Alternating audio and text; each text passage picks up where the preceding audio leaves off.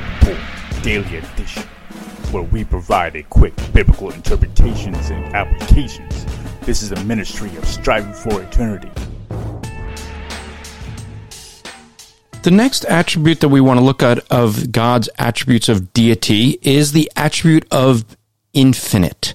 God is infinite. This means that God has no limits or boundaries outside of his nature.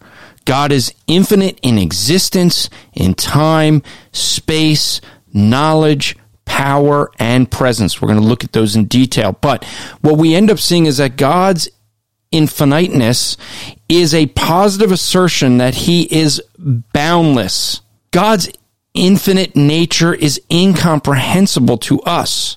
God is not subject or limited by anything external to himself. God is without bounds. He has no restrictions outside of his own nature. Nothing limits him. He is free.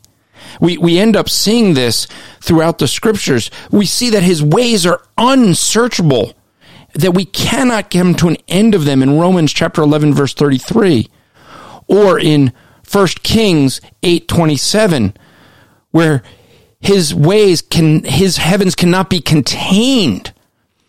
We end up seeing that he created man in Acts 17, 24 to 28, that he created man with boundaries because he doesn't have them. And so what we see is God doesn't have limits. He is truly a free being, not influenced by anything outside himself. This podcast is part of the Striving for Eternity ministry. For more content or to request a speaker or seminar to your church, go to strivingforeternity.org.